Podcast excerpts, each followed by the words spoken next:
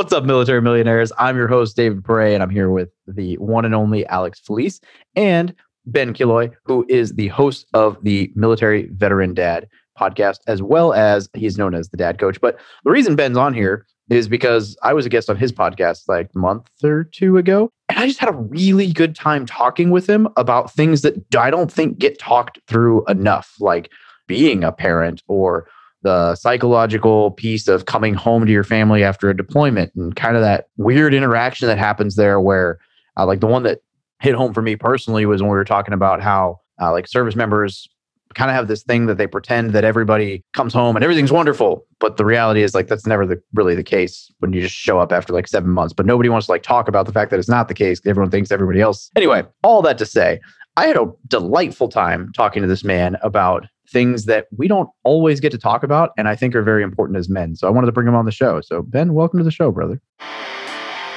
Welcome to the Military Millionaire Podcast, where we teach service members, veterans, and their families how to build wealth through personal finance, entrepreneurship, and real estate investing. I'm your host, David Pere, and together with my co host, Alex Felice, we're here to be your no BS guides along the most important mission you'll ever embark on your finances.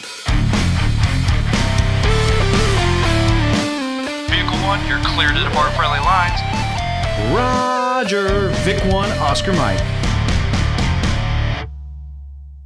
Thank you, David. And I hear that a lot with people in business that have done big things like yourself, that they often just spend all their time all day talking about all these things that they've done.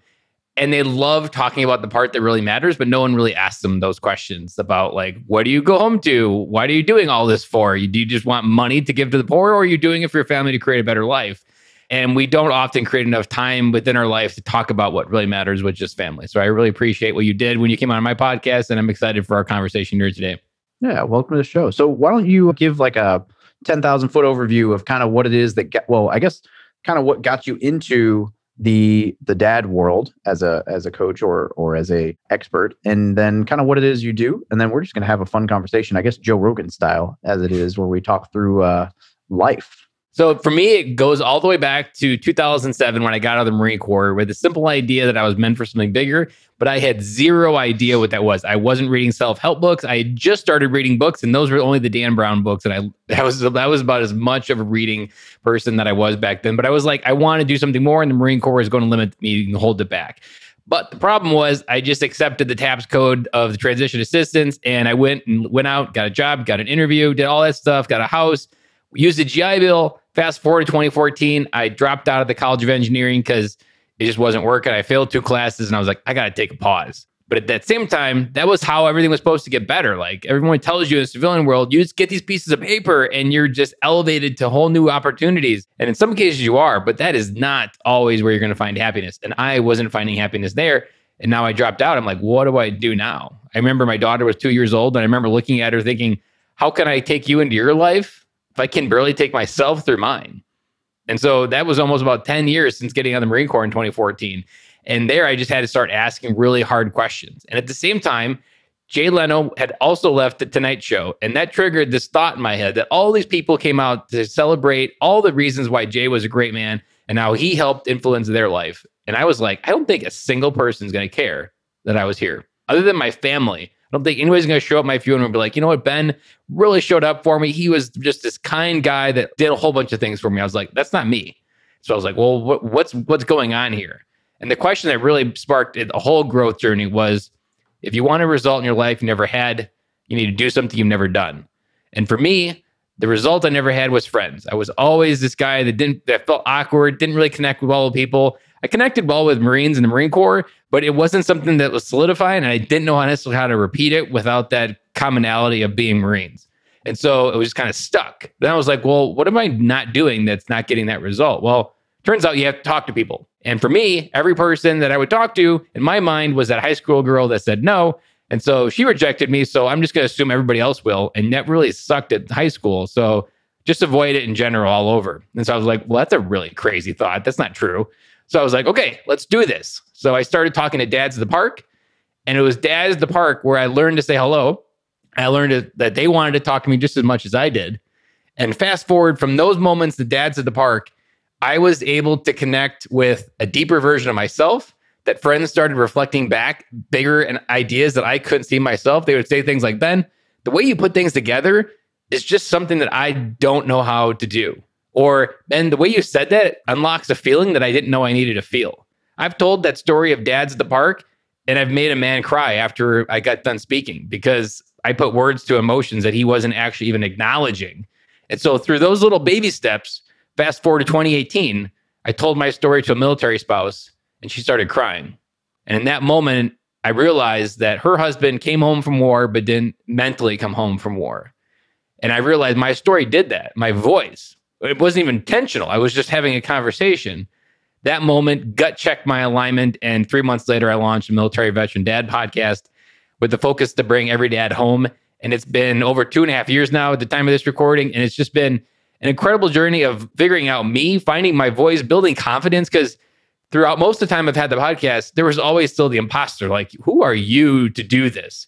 Because a part of my ego in the back of my head would always say, guys like you do not do things like that. And every time someone I would stumble or whatever, and it wouldn't be a big stumble, my ego was like, see, I told you, you put yourself out there and you got hurt. I told you if you just stayed right here, we wouldn't have had this problem. You need to trust me. Don't keep doing this stuff that scares us.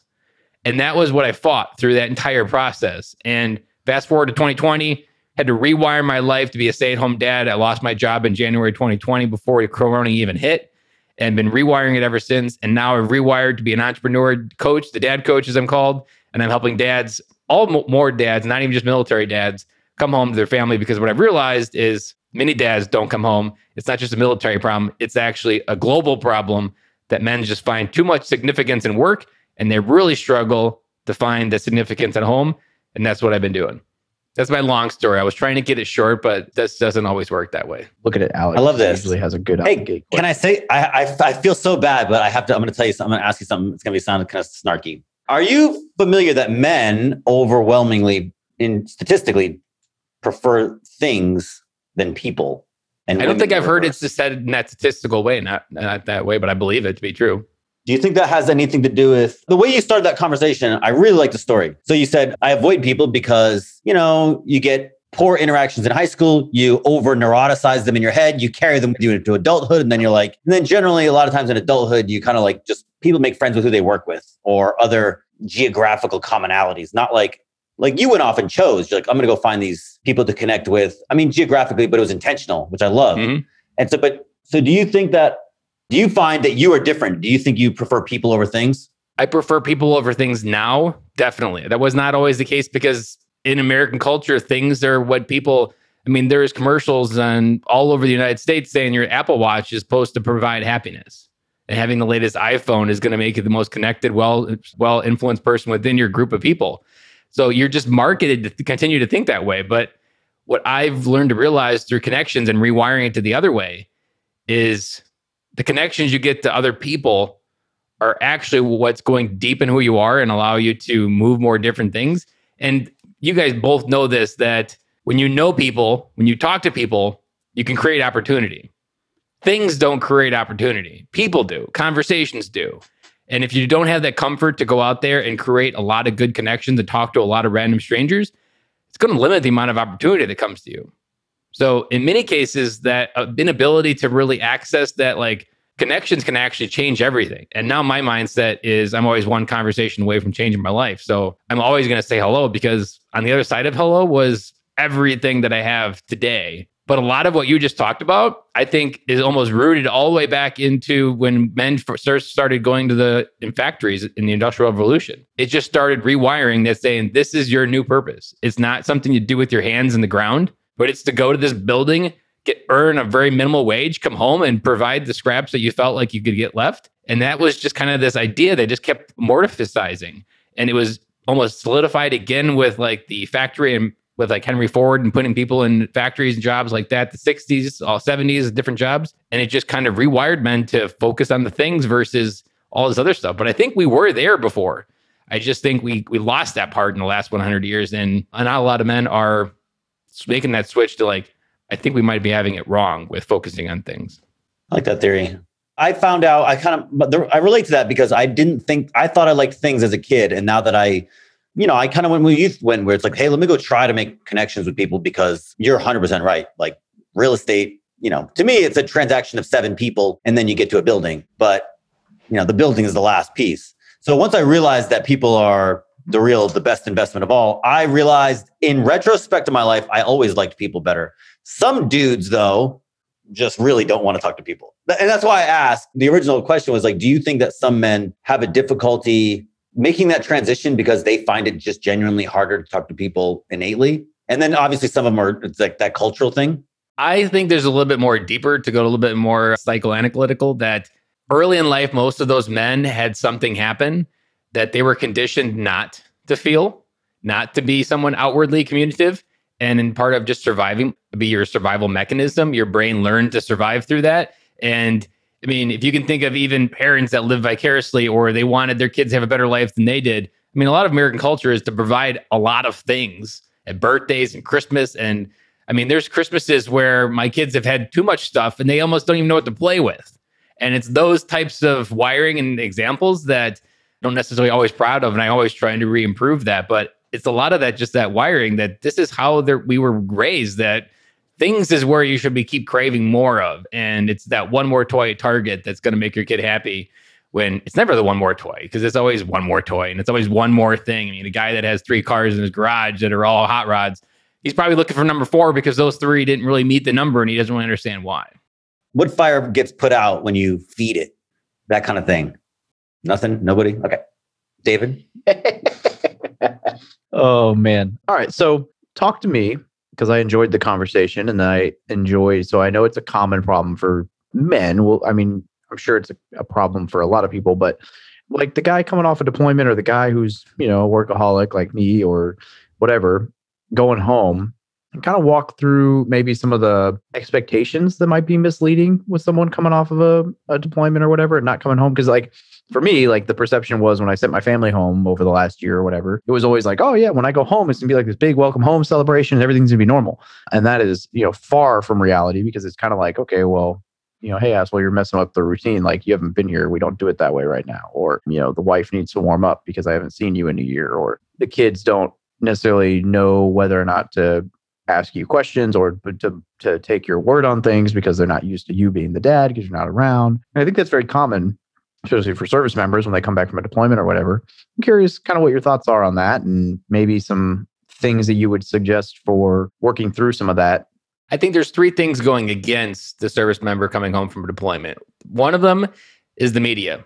The media in general only focuses on veterans to highlight the good. Very few times is there a spotlight on the negative because everybody wants to support veterans. So they always want this positive image. They don't want veterans. They have to work a harder image game when they're trying to get a job than they need to. So there's not a lot of spotlighting any of the downsides or the struggles. Then you have within the military, the military does a great job of doing a lot of good things to support the family. But within a cohesive unit of your military command, there's not a lot of acknowledgement that your family exists. And the only time they do acknowledge it is when you've gotten in trouble and they need to get involved because you're in the end of the rope and something is really devastatingly happening in your family, whether it be abuse or alcohol, whatever it may be.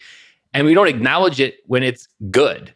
And then the other third component is a lot of military members don't even feel safe to really talk about the struggle.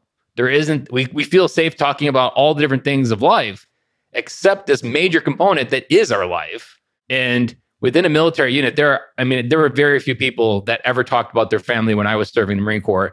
It was always about all the just banter that Marines would talk about, never acknowledging that people have real families back home that they're talking about. And it's just that kind of ignorance that, that these other things exist. And so it doesn't create a safe place, which almost sets us up for failure because we are we go in blind because we haven't been exposed to any of this example until it happens to us in real life for the first time. And we've got all of these different things setting us up to like, oh, it's going to be this. Because I just saw a video on it of this service member coming home. And I love how it's going to be recreated. But again, there is that honeymoon phase that we talked about, David. It eventually ends. And that honeymoon phase is it's good because I think it lets the emotion kind of like it's just like a dam where you just kind of go into survival mode leading up to coming home. But at the same time, on the other side of that that dam, is the real work of coming back together. And I think the biggest thing that I could offer as a piece of advice is when you first come home, don't try to go back to normal. slowly progress week by week of becoming person that is an equal within the household. Like the first week, you want to pretend like you're almost just a house guest. Observe what's going on. Don't try to give a bunch of orders. Let your wife still keep the routine that she's going and gradually work your way up to equals with your wife. Because if you just go in there and try to take control, whatever it may be, all it's going to do is create friction. And that step of gradually going home, once you do get home, will create a, a better outcome on the other end that you build yourself up, you learn why things are the way they are, and then you can kind of go forward. I kind of call it an empathy bridge as well because you're also learning what life was like while you were gone for both of you. And if you can learn and empathize with what you missed, did your daughter, if she's 16, miss did you miss having a boyfriend conversation because you were struggling with something? Those things build up resentment if you don't create space and time to to hear what was going on when you were gone, that they wished you were there but you weren't. That just kind of creates these like trip mines in the future that eventually you trip over. You have no idea why. Well, it was something you weren't even present for, and making sure you have that intentional time is a great way to just disarm it before it ever has a chance to get armed. I'm not used to having to ask two questions in a row. Alex is normally like ready to roll. I don't have kids or a family. What am I going to say? You know, I'm listening. I'm learning. All right, now I feel like an asshole. Thanks.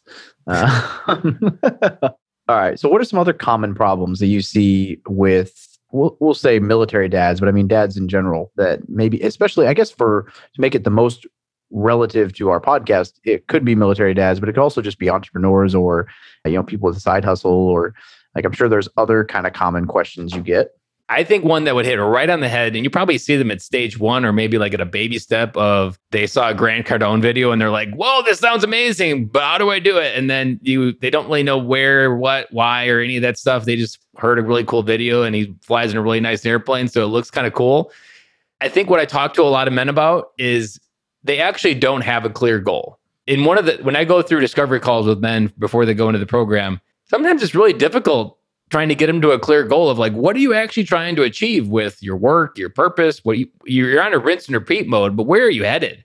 And i think the same thing that you probably get in early stage when people are like oh i want to be a mil- military millionaire. Okay well what's your goal? I don't know i just thought i had to say that and it would happen.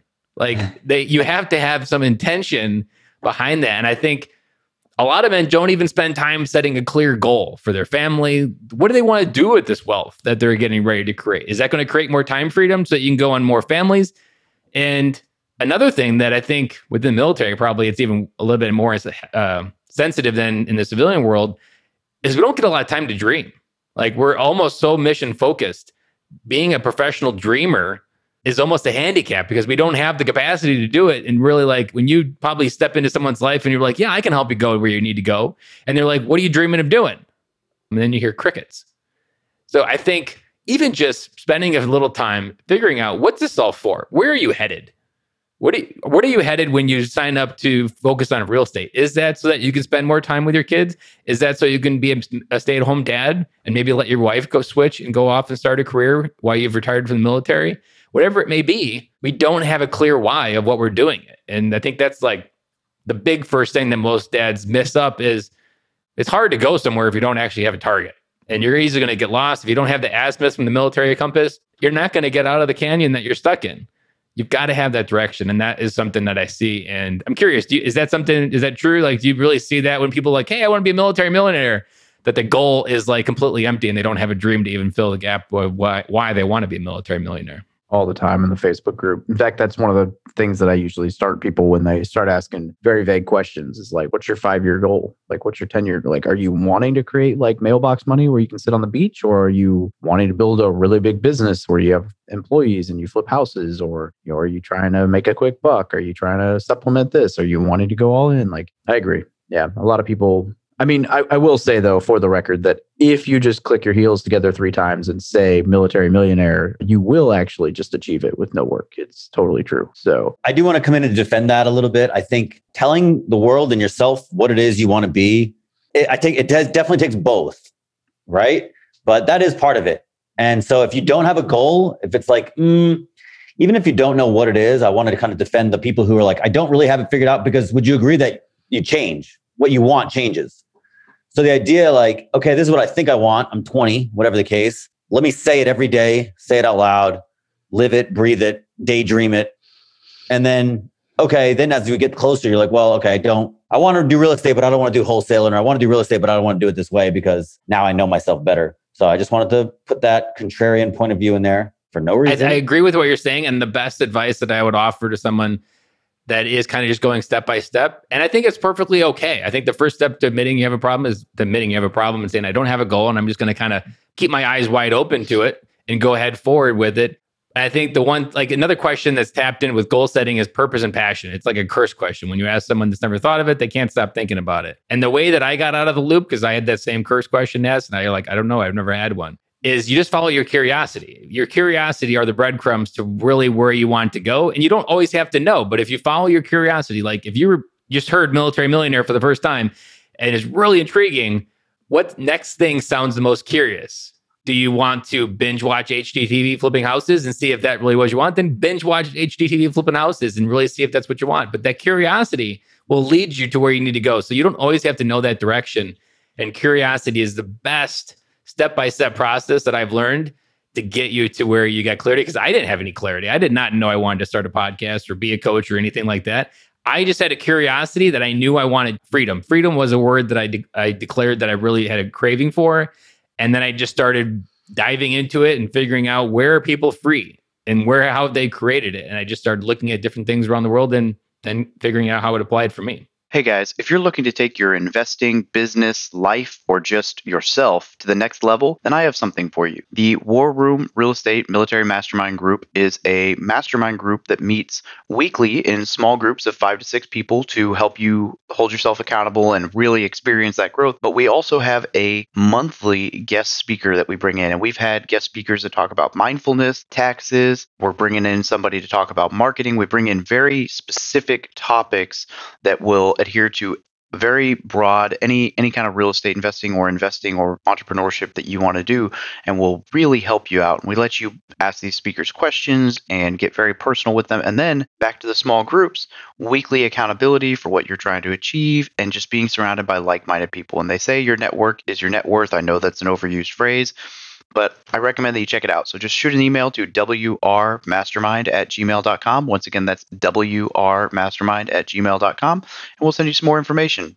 What kind of authors like in this in this subject space? So like I can sit here and name a whole bunch of people that I like reading or learning from in the business world, but I'm curious what kind of authors or resources you like in the space of, you know, parenthood. There's so many different books in parenting. And it's actually a trap in and itself that you can think, oh, they're just gonna read this book, especially like with like there's like one, two, three magic, which has been around for a while. And I've read it and I still say one, two, three, but it never had the magic effect that was sold on the title of the book. The one book, and I just read this book last winter because there was a moment where I was just got done yelling at my kids and I was just like, there's just got to be a better way. So I Googled, stop screaming at your kids. And then this book came up, Scream Free Parenting. And I was like, well, that's a hell of a title if I ever saw one. And Scream Free Parenting by Hal Runkel was the is the author. And I dove into that book and it completely rewired how I thought about parenting. And then he has one called Scream Free Marriage. So then I was like, well, that sounds also like a great title because that's something I want to avoid. So how do I dive into that? And so I dove into that head first. And the biggest component within those, this is why I loved the idea of these books and the way he set it up, is parenting is more about us than it is about kids. And the exercise in raising kids and marriage is more about our maturity or immaturity in life. And marriage itself is an exercise in maturity. And most of the problems that I've learned that I've created was a inability to grow up in that particular area. And it was still some like childhood reaction that I just never matured on. And growing up and calming down is pretty much the thesis to both of those books. And that I'm not responsible for people's happiness. I'm only responsible for my happiness. I have a responsibility to other people to be a better version of myself to help provide safety and security for them but I'm not responsible for where they go in life. And kind of getting permission to kind of separate that and draw a clear boundary, that really can change your parenting because when you realize you're not responsible for how your kid acts, you're responsible to help them get through where they need to go. You're not responsible for when they have a bad day. I have nothing. What am I going to say about kids again? I don't know what to tell you. I think you guys are all raising the kids like shit. The young kids are a bunch of pain in the asses. I blame all of you. No, I'm just teasing. Oh, Uh, parenting books, dude. I have obviously I have no idea, but to me, the joke I always make about parenting books is like kind of that joke where it's like, mm, who thinks they have it figured out? You know, when they write a book about it. Yeah. And it's, sometimes it's like probably what the most important thing within parenting books that you just get naturally is you share a common story that relates to what you felt. And this goes for military service and probably even real estate, where you feel like you just messed up a deal and you're like, everybody is great at real estate and I'm the only idiot that made this mistake. And so anytime you read a piece of literature, blog post, doesn't matter. Anytime you read something that validates that you're not the only idiot in the world, that in itself is an amazing feeling of where, wow, it's not just me. I mean, even a lot of the veteran suicides that we suffer within the community is often just perpetuated by they have this thought in their head that they're the only ones feeling this way. And they just come to the conclusion that life would be better without them. And that is a sad thought. And it's one that I've been fighting against ever since starting my podcast. But it's my mission to introduce as many real thoughts and emotions to their minds through the podcast. Because if I can cancel out that thought and be like, well, if I'm wrong about that, what else could I be wrong about? That's how I can start to to make real change. That's what books did for me on a similar level. Like just you read, I read, I prefer, I like this. I have this thing for old books. And it's like, yeah, you read a book from the 1800s and some guy says what you feel. And you're like, not only am I not alone, but this has been going on for a long time. I'll take that and I'll go even further. Have you ever read any of the Stoic stuff? Yeah. Meditations. Yep. So if you've read the Stoic stuff, like some of that stuff, you can't tell the decade it was written or the freaking century or the millennia. Like some of the stuff from like Seneca, if you read it to a basic person or went jaywalking like on Los Angeles Boulevard or Sunset Boulevard, you they would not be able to tell that that was from 3000 BC. And that just solidifies that this is a mind game that's been going on since the mind has been invented and it's not new. The code's been there. It just keeps running the same stuff, keeps producing the same outcomes and it just makes you feel normal. And oftentimes, making yourself feel normal is one of the best gifts, even I'm sure in real estate. When you find someone that's been trying to do real estate and they've just been trying and trying and trying, but they haven't been able to get a good deal and they just feel like they're maybe a corner away from throwing away, throwing towel in, just making them feel like, yeah, I was there too. This is how you can get out. Like that's another component to all of what we're talking about is I always approach life now to, and this wasn't before when I was focused on things. This was something I created with connection always have one hand up and one hand down like a barrel of monkeys. Always have one hand up asking for help, but then always have one hand behind you looking for the person that just started the battle that you won. And then it's looking for that shortcut, that hack code to get out of there. And if you keep doing that, you'll always keep getting where you need to go and you'll creating the bonds and connections that you need to create all the different opportunities you need in your life to be successful. But if you don't have that barrel of monkeys mindset, your ego will take over. You'll be a guy that people don't like. And maybe you do become successful in real estate, but you won't be around a person that people want to spend time with you because you didn't spend time building connection with different people. Yeah, I think that's. I love that. I never explain it that way, but I very much try to do exactly that. I'm always have a few people that are ahead of me that are mentors. And then I'm trying to, I'm not as good at David as I got to give David credit. He's incredible at fostering new, educating new investors, and he's fantastic at it.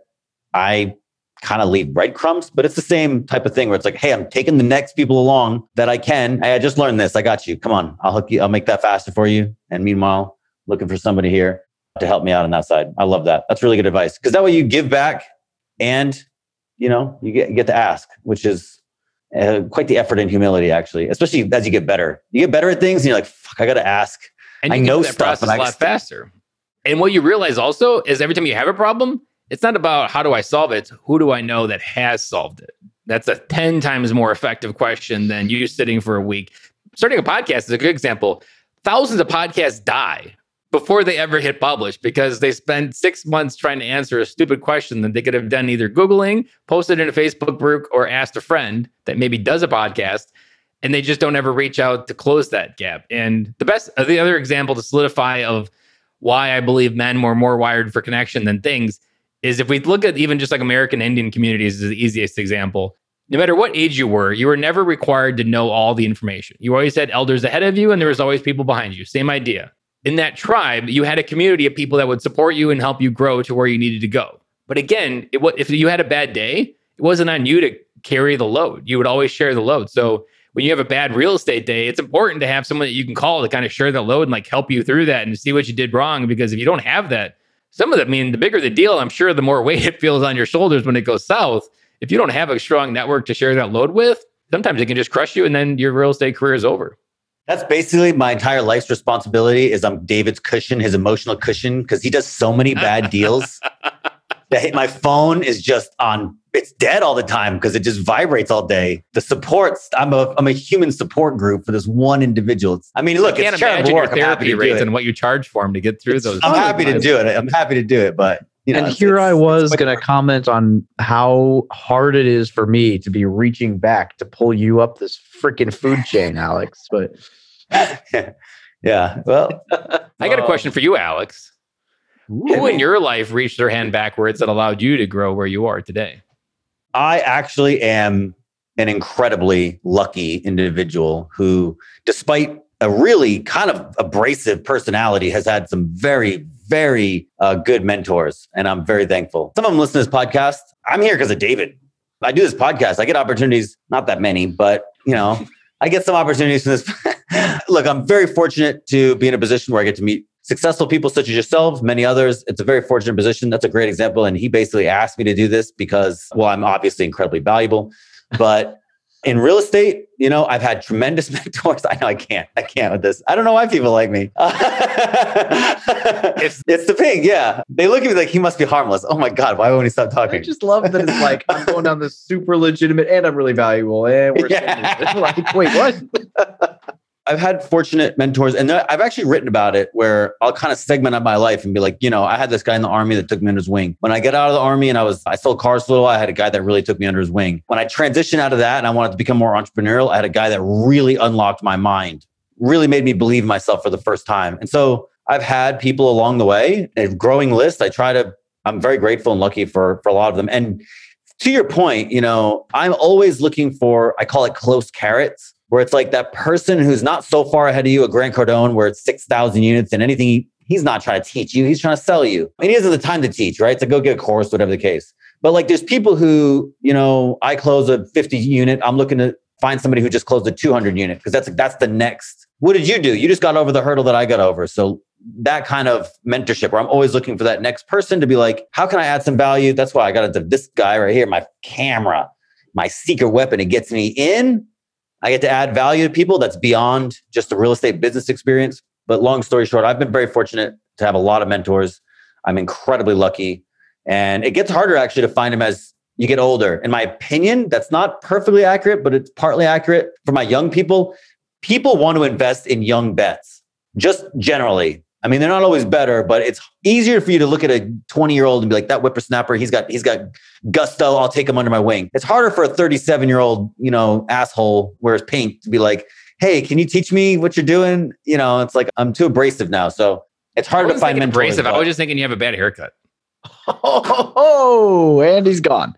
What I love about what you said, and I want to make sure people see it because it was really good, is you talked about the idea of being able to see new ideas. You said one coach really just blew your mind and let you see your own potential.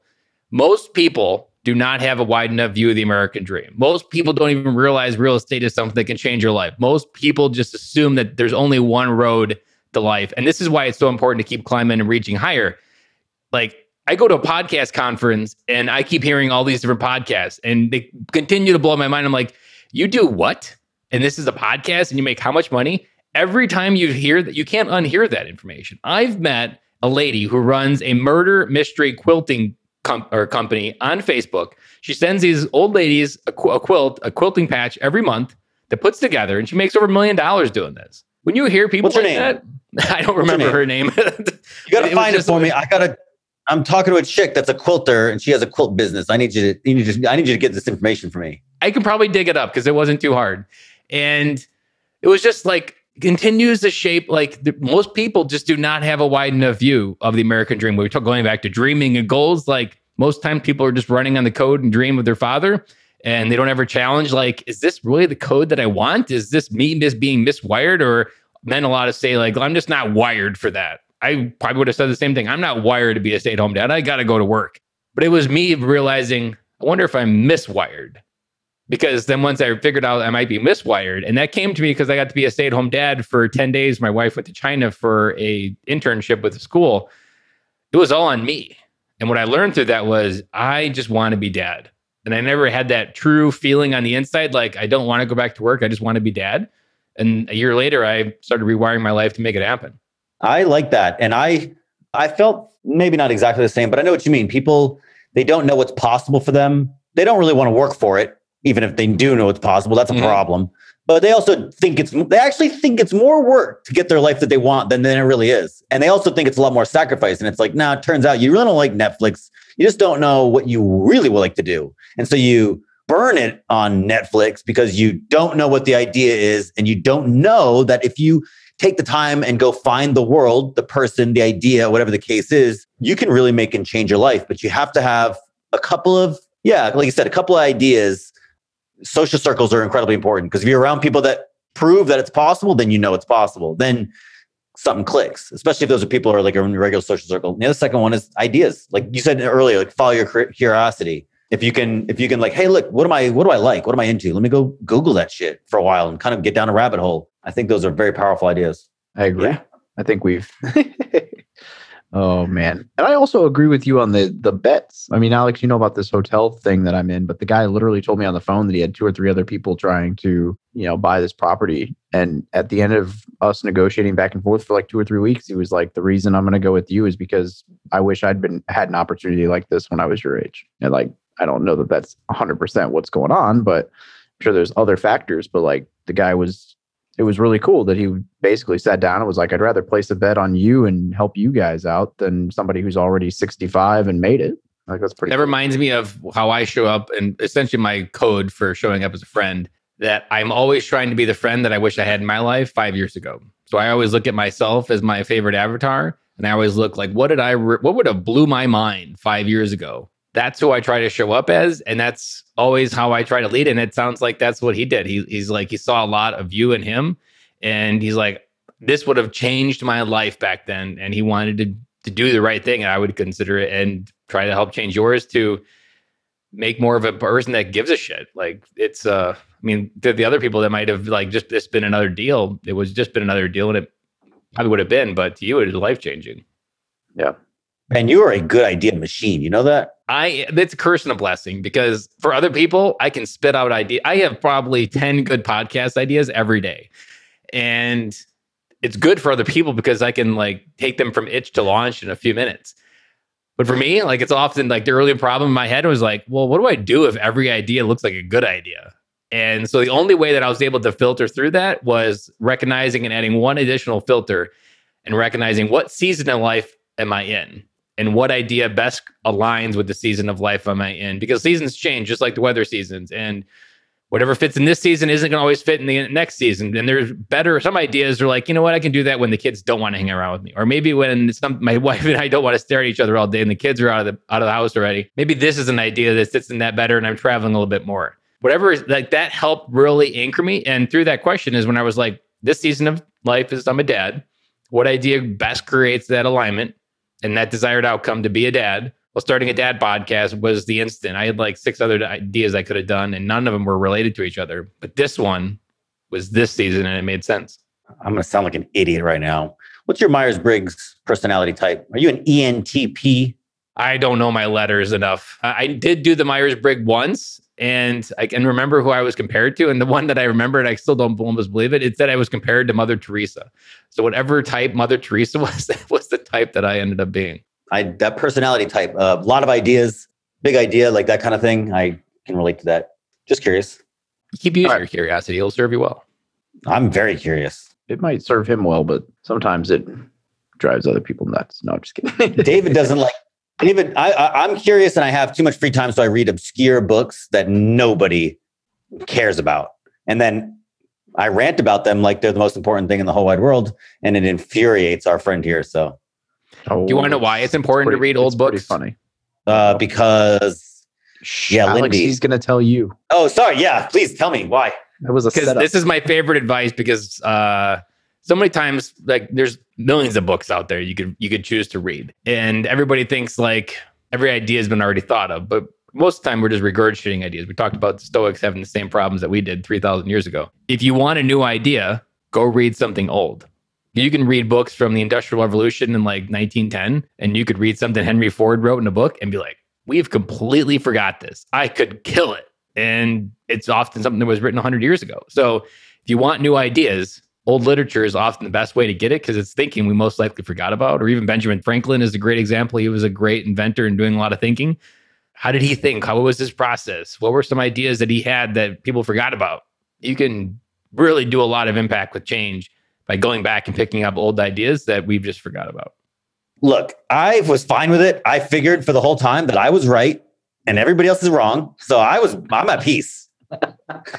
I'm, I'm cool. It's everybody else that's missing out. Old books. Yeah. I got stuck on Russian literature from the 1800s for a while. I did read a lot of the industrial, the, excuse me, the American Revolution, Thomas Paine, those Ben Franklin. Like, you know, he's, those are, they're good ideas in those books. There's one you. more layer to this that I've learned within conversations, especially with all the polarization we've had in America, is approaching every conversation as like a student of the human experience. That's what also you're doing is you're actually being a student of the human experience. And when you create more experience and have that student mindset, you can actually create more empathy for a lot more different people that normally you may be like, you know what, you might go into an immediate judgment mode. But if you've been able to be a student of the human experience through time, you can have a deeper understanding of how both sides can feel like they're right. This is how we can come together because you've seen it and read about it, and going back to good ideas from old old books. It's th- those human experiences is what we're missing, and connection is how we create that. And you can't argue your way through that. And even through all that, when people have like a political conversation or whether it be a race conversation, to me, my mindset is always I want to understand how you got to see the world this way versus trying to change how you see it. Because if I can help, if I can understand how you got to see it, because you see it as black and white, if I can understand that, then I can have a deeper understanding and empathy for whatever it is that we're talking about. Have you read, have you read Jonathan Haidt's The Righteous Mind? No, I have not. Yeah. So I, I like kind of exactly that. I don't really care about, I read a lot about politics, but I don't really care about issues. I care about why do people think the way they think. Mm, yeah, Um, that's like that's, that's what I'm talking about. Yeah, and that's what I'm agreeing. I'm just saying it my way. but yeah, history does a thing of doing, you start to learn this nuance, and you're like, what people do is they go, well, it's this issue, and then this is my answer. And I'm like, but you're covering 200 years. There's no possible way. But when you read the history and you understand the nuance, it, it takes away, it just forces you to add all this gray into some what other people see as black and white. And so then you're like, oh yeah, I'm not going to get mad about that because I know that you're, this is what you're, this is why you think this way. And that's, I'm okay with that. Have you ever Um, heard of the Time Suck podcast?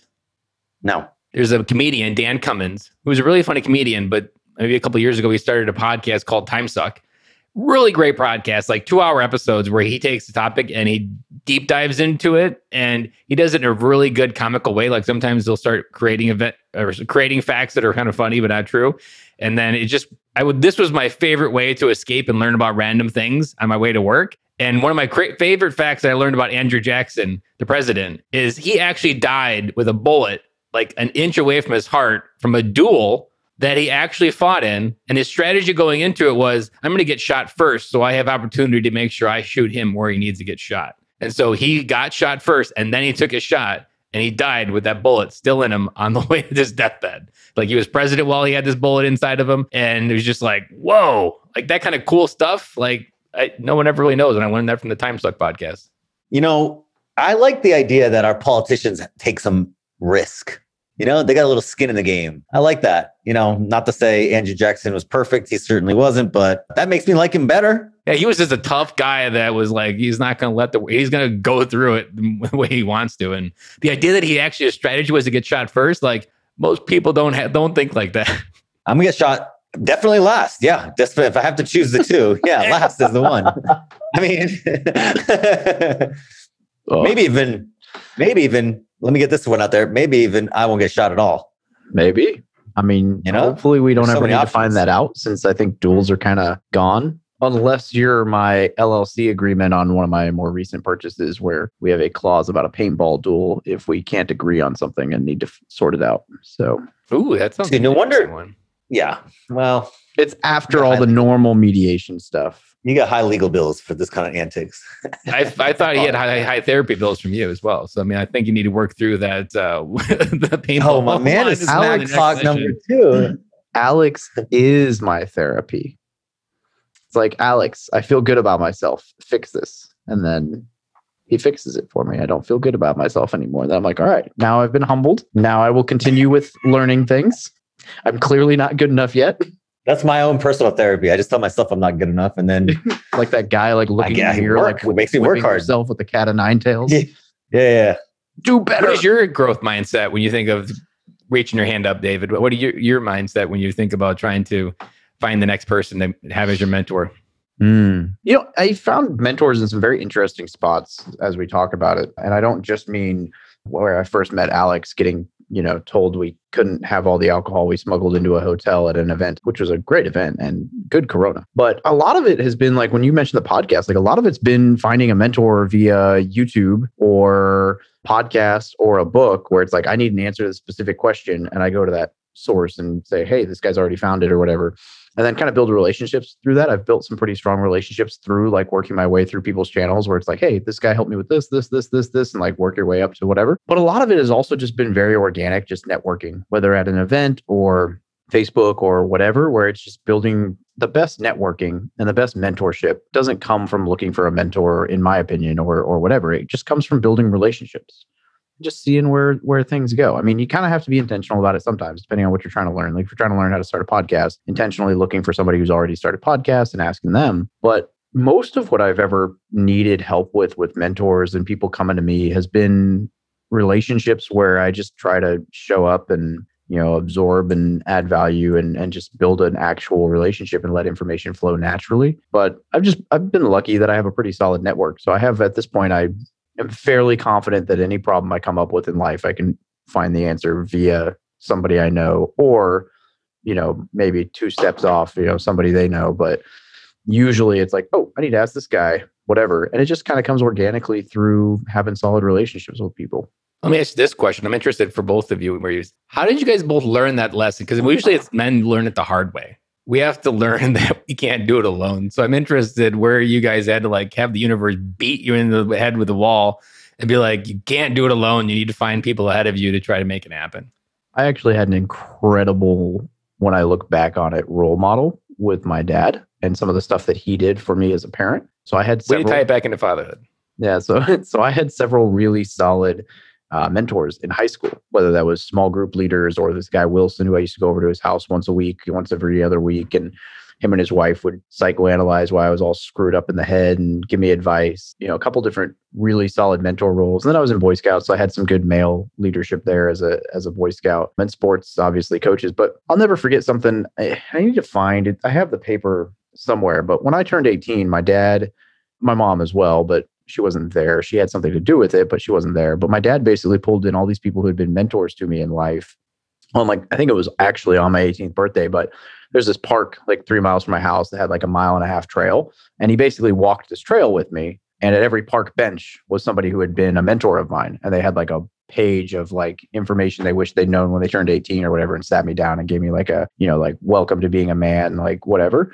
I got really fortunate with being introduced to like legit mentorship and like kind of coming of age type stuff. And you know, I've mentioned that I've only think I've only really talked about that once or twice in life since then to people who weren't there because it, it's odd, but it, it almost seems like uncomfortable to bring that up because I know there are people out there who didn't have like a solid model or so, solid role models. And I almost, I don't want to say I feel guilty, but it's almost like an uncomfortable conversation. But I know when I look back on that, like I had a really solid experience with some mentors in high school. So as opposed to, I, and I definitely learned a lot of things the hard way, but I also was shown like good mentorship and, and why it was important from a good age. So I think that's probably where I get the idea of like going to people for, for answers more than like the failures. It was like I kind of had it ingrained in me already. What about you, Alex?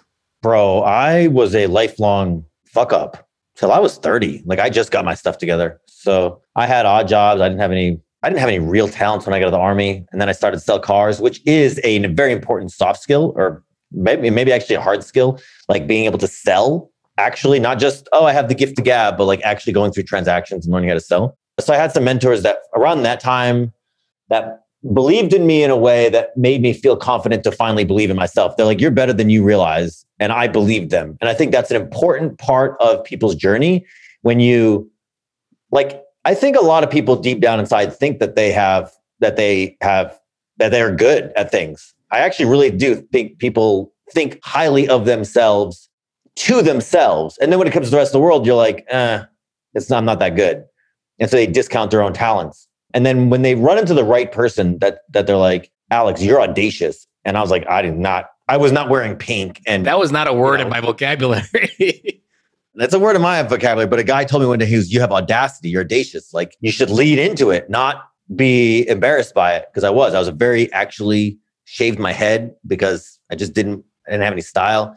So I was just like, I don't know. And so when I first started to believe, when I saw other people believe in me and then it worked, I was like, okay, there's something in this, like finding the right person to train you and, and keep you around like that. That's, there's value there. And then I probably wasn't until I met my current partner, Roderick, that really somebody took that tangible belief system and I had a little more talents and skills by then that, and he actually took workload, risk, responsibility from me and supported me. Like it wasn't just a conversation. Now it's like, dude, I can't do real estate without you. You do a lot of the work part. Like you have the infrastructure of my business and he did it and he does it great job and he we have a great relationship and that's when I was like, "Oh, with the right people in place, you can actually do more than just like, oh, I believe in myself. It's like I can get things done." you can multiply it almost and be able to magnify that belief around the people that come into your life. A hundred person, one person can do hundred percent of the work. Two people can do three hundred and fifty percent of the work, five hundred percent of the work. So There's that analogy with Clydesdales that like one Clydesdale, I'm going to get it wrong, but I'll, I'll extrapolate it correctly. Like one th- Clydesdale can pull like a thousand pounds, like two Clydesdales, it goes to like five. Like it's some sa- insane number of magnification of like, it's not just doubling, it's like 10 times more of what you think that those two Clydesdales should be able to do. We somehow just tied it back to fatherhood as well, because this is what I do helping men believe they're capable of being the dad they, that they want to be. And it's often that they haven't had someone create that confidence that they feel confident at work. Like a lot of the men I talk to find that success at work. I've talked to CEOs, like managers, like they've like they're crushing it at work, but they just don't have that belief that they're capable of being someone that they've never had modeled. And so if they didn't grow up with a great model growing up, or if they grew up with the model that the dad just worked, they don't know how to really overcome that anxiety that they feel when they get close with their kids or their kids having high emotions because they didn't see it modeled and they just need someone to believe in them. And it comes from the inside out. And that's, we often get mixed up that we're human doings, but a lot of my coaching involves helping remind dads that we're human beings. And we do do a lot of stuff. If we don't add that being component, we're just kind of an empty candy shell without the chocolate on the inside. And that's what makes an M&M and M&M the chocolate on the inside, not the outside. So it's, uh, it's great. It's great perspective there. And I love to, I wish, I wish, maybe David, you have saying this as well, but I wish the Marine Corps in the transition process skipped all the training, just took us somewhere to get rejected a hundred times. Take us somewhere to go, like just put a room full of hundred people, take us in there with this objective. You need to talk to these people and sell them on X. The idea of being used to rejection I mean, to me, that is one of the most valuable skills that we have. I, I, still probably struggle with it because I haven't had a lot of practice on it. And within this coaching practice that I've started is really where I probably honed it the most and being okay that someone said no. And it's not like it doesn't make you less of a person. It just means that it was a no. I mean, you create so much grit when you learn that no hasn't nothing to do with you. It more has something to do with them. And I mean, a lot of people just don't have that wiring to realize that what people think about you doesn't have to be true. I agree. Yeah, I think that's good. All right, a couple questions that I ask every guest. The first is if, uh, like an E1, E2, like an 18 year old was to walk up to you asking for life advice, what would be the one thing you wish that they knew? That the amount of opportunity that they have in their life will be directly proportional to the amount of new people that they talk to daily. I like that. If the military would have told me that one sentence on the way out, I would have shortcutted 10 years of my life because I wasn't expanding my network and I was waiting for everybody else to solve my life's problems and waiting for my managers and people above me to figure out what I needed to do when I grew up. And that's not how the world works. That's not how you create opportunity. Yeah. And they probably don't know what the heck they're doing either. We're, yeah, it's a blind leading the blind a lot of times. It is, we weren't the blind leading the blind. It. Yeah. is when you accept ownership of your life for the opportunity you get. And even go one layer, there's another analogy that I use is the more friendships, like literal ships you have on the ocean of your life, the more opportunity that will flow to a shore. And I mean, if you want real estate deals to naturally flow towards you and you be the guy that people call, you've got to have a lot of friendships on the ocean of life and they'll keep dropping opportunities that keep floating shore. And if you don't have those friendships out there in the ocean, it's going to be just a blank canvas of horizon. Nothing out there, nothing floating to shore, clean beach. And that does not create what you need in life. I agree. All right. We already kind of touched on resources, but what is one resource, uh, whether for business or parenting or uh, anything that you recommend to, I guess, since this is kind of more men focused, we'll say men, but people in in general, as far as, you know, whether it's book, course, or website that you think is really beneficial to people? I'm going, to, for me, it was a Dave Ramsey Totally Money Makeover, but I'm going to just kind of give it a blanket statement that people's connection to money and that it's misunderstanding that it's just energy and it creates work and you can give it freely, it comes back to you freely. That understanding of money is one of the biggest traps that most people get stuck on. It keeps you down, it keeps you from not doing things, it keeps you like you need to hold on to your money, it keeps you not letting it go out in the world to do good things. That to me is like the most common thing that we all get wrong. And I had it wrong. I mean, I hit rock bottom at the same time in 2014. I was I just had a car payment. I found Dave Ramsey two weeks after just trading my paid in car for a car payment. And the next four years are spent paying down my debt. And kick myself for like falling down. And I wish someone would have told me about this early on, but no one did. So get your money language figured out, get your your money issues figured out, not from like maybe debt, but figure out truly like what are some limiting beliefs of money that someone needs to come by and just start ripping up because those limiting beliefs of money are going to prevent you from creating opportunities and doing things like investing in real estate. I mean, if you don't understand that money is just energy, real estate seems like the scariest thing you've ever done in your life. Yeah. That's probably true. Yeah. If you don't trust giving someone else money for this real estate and that that's going to come back to you and create wealth, and you've never witnessed it in your life, you might as well just said there's a unicorn in that house. And I don't believe in unicorns, so I'm not going to buy it. Yeah, because we live, like you alluded to earlier, because we live in this, you know, corporatist type job economy, everybody is used to negotiating their paycheck first, then going to work. And so they have very little experience, like, hey, let me go work on this thing with no promise of the return. And then, or even a promise of the return, right? And then later I'll get paid more incrementally. People don't have that experience. So they, it's hard for them to trust that process at first. I wholeheartedly agree. Yeah. Yeah. Same. All right. Where can people get a hold of you? The best place to get a hold of me for the Military Veteran Dad podcast is militaryveterandad.com. At the time of this recording, I am in the process of launching the Business of Fatherhood podcast. So I will be a two podcaster guy. Always wanted to be a two podcaster guy, but never really knew what the second podcast was going to be. So I am going all in and I'm launching a daily five day a week podcast focused on fatherhood and the business of fatherhood. So essentially, career minded men and helping them understand and rewire their life for fatherhood. And it's a short five to seven minute episode that can be found at benkilloy.com for that podcast. And everything military related is at militaryveterandad.com. And the best place to get a hold of me is on Instagram, Ben underscore Killoy as well. Ben, you're a rock star. This was a fantastic podcast. And I do like your hair, even though I just said I didn't like it. I apologize. I feel- knew I you feel bad liked about it. that. I knew you said that. I did not feel bad. I knew you were lying. Oh Everybody my knew you were lying. No harm done. The Don't worry about convenience it. that after Alex says something nice, he goes, "Oh, okay, yeah, I like your hair." That's what they call a compliment sandwich. You, you can just fit it in there and make it go away. I appreciate you guys helping me fix my mic. I'm sure. I'm sure I sound much better. You do sound much. Welcome to pro podcasting. There you go. Yeah. Look at you. You're a pro. Now we just gotta get you paid. I've been podcasting um, for so long, and I'm so bad at it still. nah, you're good. I wouldn't keep you around if you were worse than I am. I mean, that's not saying anything. I'm pretty bad, but The best podcast advice that I give is filtered through dad dad lingo. That I know you're not a dad, Alex. So have you seen Finding Nor or Finding Nemo? Yeah, hundreds of times. Yep. Well, there's the, the fish in Finding Nemo, Dory. The best podcast advice is just keep swimming. Hold my fin. As long as you keep swimming, you'll keep growing. Keep- as long as you keep growing, you you'll go. get where you need to go. And that's the most important part of podcasting. And you only fail when you quit. I quit. I quit. I quit two podcasts. I quit two podcasts. I wasn't gonna be the one to say it. But since it came up, Alex started a podcast about get this, following some entrepreneurs and interviewing them all once, and then interviewing them all again, and then interviewing them all again to see which ones would quit and which ones would be successful. And then he quit. what did you learn from that experience? I gotta ask, what did you learn from that failure? Because I'm sure you did. It wasn't a complete failure.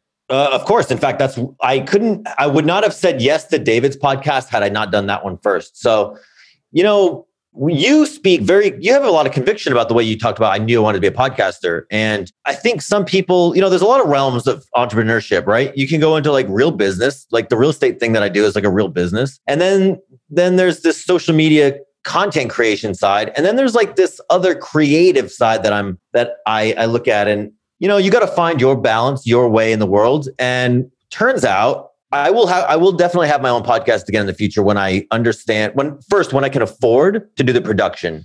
I got caught in production hell and I don't It is like a hell. It's like I- raising a child without having a child that needs needs you every week. It doesn't provide any love back, and it just keeps repeating. I, I know exactly what you feel. if I can hire that out, I'd be better. I also don't like, I did not like the editing my own voice.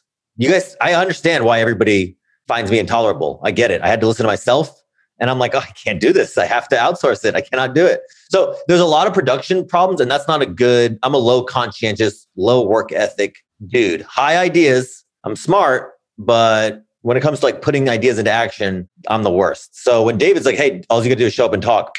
I got you. I got you. This is perfect for me. So if I could do another podcast with a format that I, I have a bunch of ideas and formats if I could do one where I'd hired it out, I think it'd be a lot better for me. Uh, I also, it helped me, you know, when that didn't work out, I was like, let me go try YouTube, which I actually turns out I hated it even more, but I'm getting better at YouTube. But you got to go through them. You know, I wrote for a while too. I still write a lot actually. So I talk the you know how it is. You got to, I liked your show. well, you know, it's interesting. Like Ben said, right? Like if you stick with it, it's one of those things where I think I got into that point where it's like I wasn't really having that much fun with it. I was seeing, I was like, this is, th- It I was a wasn't committed enough at to. the time. It was a what? Teaching vehicle. It was a teaching vehicle. So I was like, oh, I can. I'm not losing anything. I quit. I'm just trying to do this to learn, and I learned a lot. So, anyways, but it think- reminded me of some of my favorite entrepreneur advice because I was this man that stood in front of the base of a mountain having all these ideas. And you probably have the same thing, Alex, where you're like, all these ideas. Like, I, wh- how is this? Which idea is going to be the one to save save me, like elevate me to where I want to go? And it was just overwhelming. And what I realized, and I needed to hear this five years ago, and it would have changed everything. That it's not about picking the right mountain; it's about climbing the mountain and picking one and climbing it. Because what you don't realize is, as you climb, your elevation, your perspective changes every altitude you go higher. And what you don't realize is your billion dollar idea is actually on the other side of this mountain, but you'll never see it until you learn the lessons you need to learn from this first mountain. And it doesn't matter whether it's the right one or the wrong one. More important to change your perspective on life. And once you change your perspective, you can change, see what's possible. But you can't do that from standing at the base of the mountain. And I'm sure that analogy like smacks right in the face for real estate because you could sit in front of the right deal and not know which one to execute. But it's more important, like climb the first deal, learn what you need to learn, and see what you can see on the other side of that. Because you're going to meet new people, you're going to learn new lessons, or you'll validate this isn't for you. But you'll never learn that sitting at the base of the mountain. I love that. To your point, I do also think you have to give things a reasonable commitment. And so one of the things I'm actually really glad I did, I did, I did it for a year. I didn't do it for like three months and did six episodes. I did, I ended up doing 35, 36 episodes, which is a good chunk. And yeah, and hated it. I, I like talking to people, but the production, I was production hell. And then It's like raising a child. It's no joke. It's I mean, that's why most podcasts never get past 10 episodes because they realize how much work goes into it. it's so much work. Yeah. So uh, in the future, I think I would do it again, but I wouldn't have. Yeah, you're you're right. I mean, I looked at it like, let me get my chops, let me figure this out. Look, now I'm I'm happy. I'm so thankful for David. You know, we get to do this this show.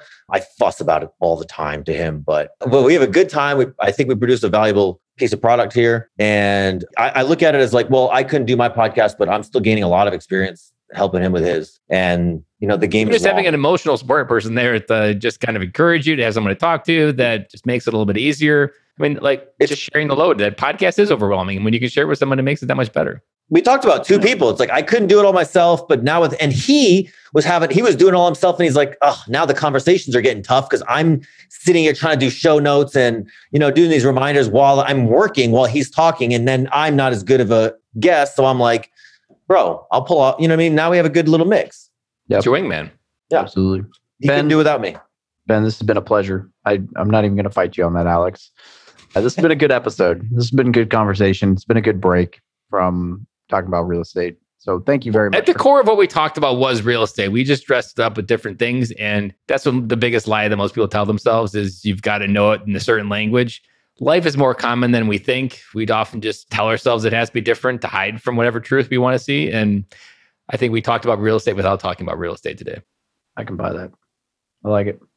Thank you very much for being on the show, Werther. Thank Ben, you for you're the the man. invite.